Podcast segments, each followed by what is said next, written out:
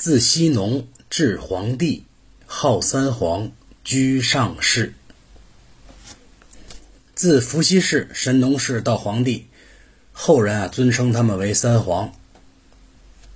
居上世，这三位处于上古时代，有很多老师翻译成他们是上古的帝王。其实当时并没有帝王这个概念啊，因为当时连国家的概念都没有，就是当时的一个首领吧，一个部落的领导、领袖。帝王是尊称。其实三皇啊是有很多种说法的，像《史记·补三皇本纪》里说是天皇、地皇、人皇，《尚书大传》里说是燧人氏、伏羲氏、神农氏，《春秋运斗书》里面说是伏羲氏、女娲和神农氏，这个说法还比较多。我们《三字经》里说是伏羲氏、神农氏和黄帝。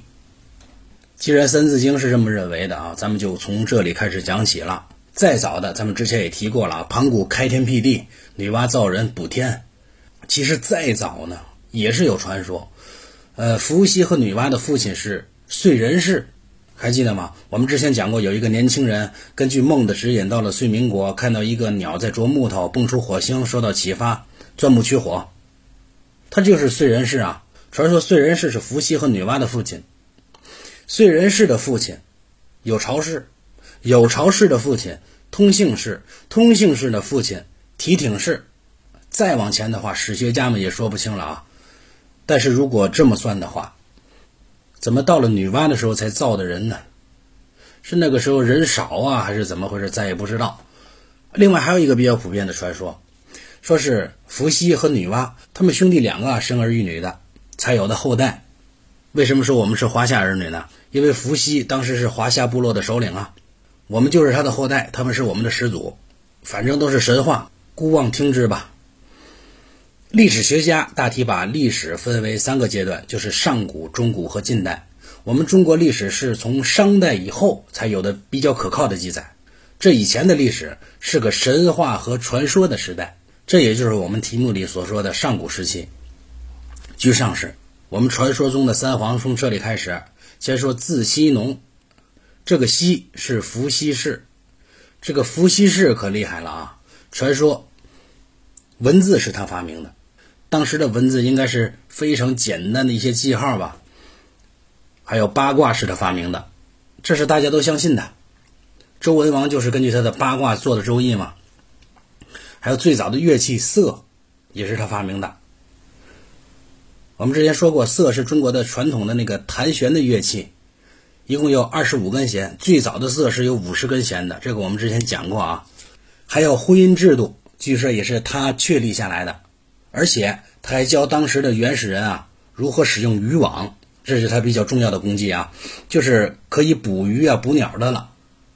他还发明了弓箭，那就比石头啊什么之类的打猎的时候要强多了。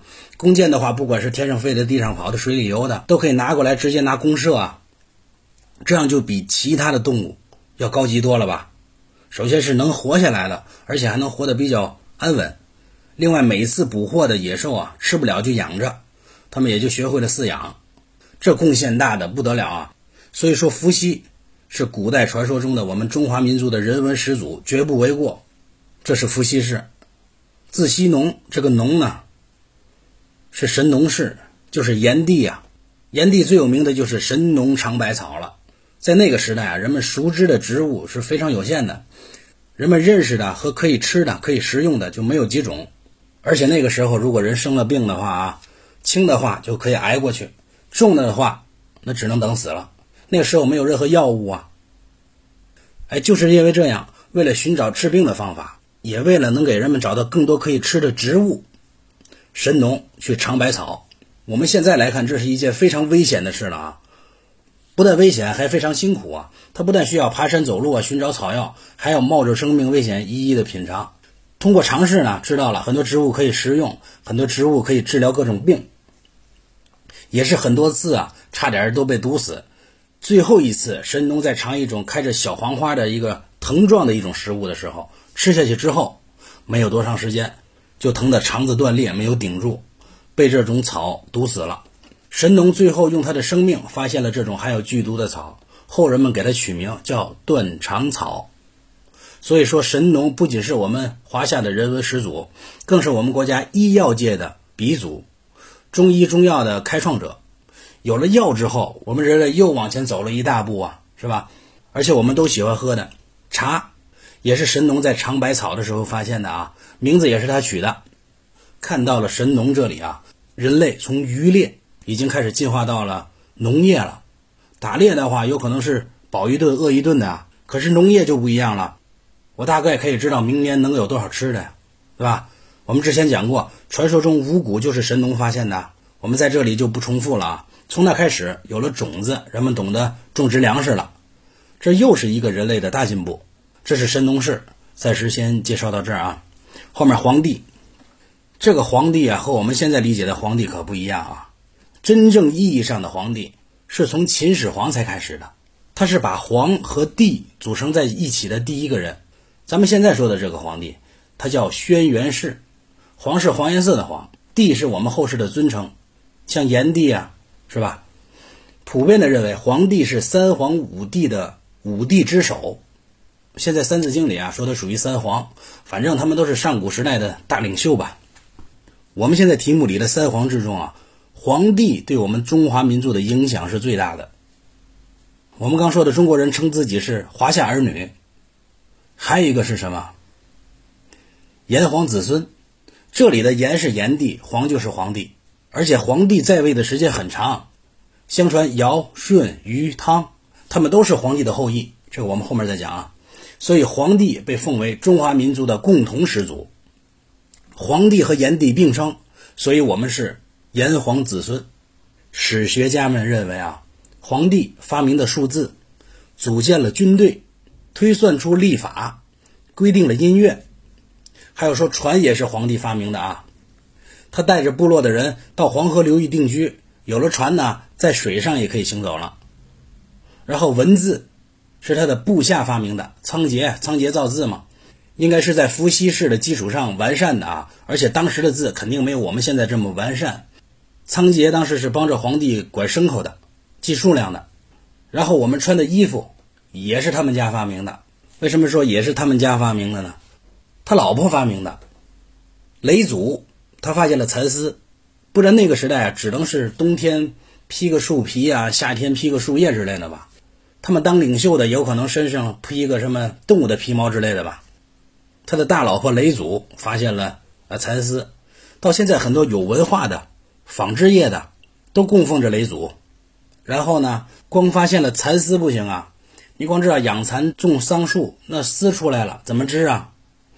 这个时候，嫫母又出现了。传说她是皇帝的第四个老婆啊。她发明了蚕丝的纺轮，发明的织机。所以说，雷祖和嫫母他们是中国丝绸业的始祖。还没说完，而且皇帝还发明了什么呢？辅赠。辅赠是什么呢？辅是辅，赠是赠啊。辅是一种容器，就是一种锅，可以煮东西吃啊。然后说赠。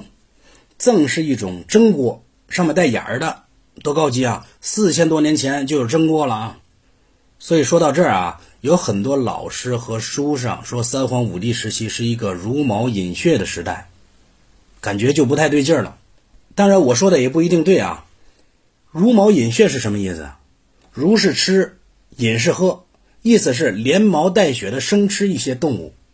而且咱们刚才说的还有一个证据，燧人氏的时候就已经有火了，到了炎帝、黄帝这儿早就吃熟的了，所以茹毛饮血最起码是燧人氏之前的事了。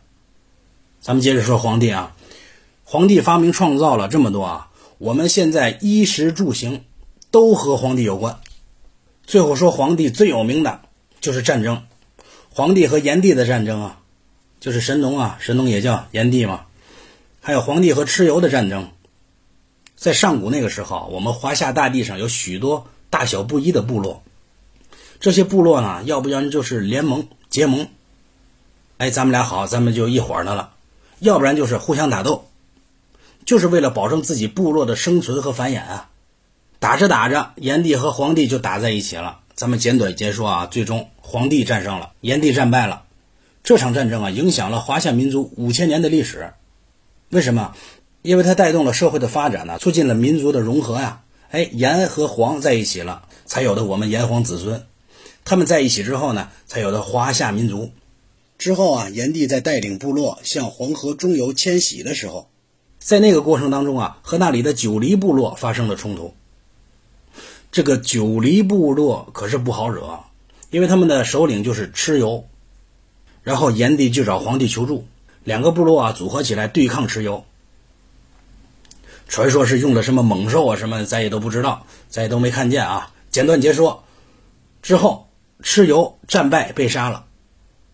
最后，皇帝大一统了，说是大一统啊，其实当时应该就只是大概中原那一小块区域吧。简短的介绍，这大概就是三皇。我们回顾一下标题：自羲农至黄帝，号三皇，居上世；自伏羲神农直到黄帝，他们号称三皇，居住在上古时代。他们不但勤政爱民，而且还有很多推动人类历史发展的发明创造。他们的贡献啊是非常值得我们敬仰和尊重的，这都是我们华夏儿女的人文始祖。这就是我们今天所讲的：自羲农至黄帝，号三皇，居上世。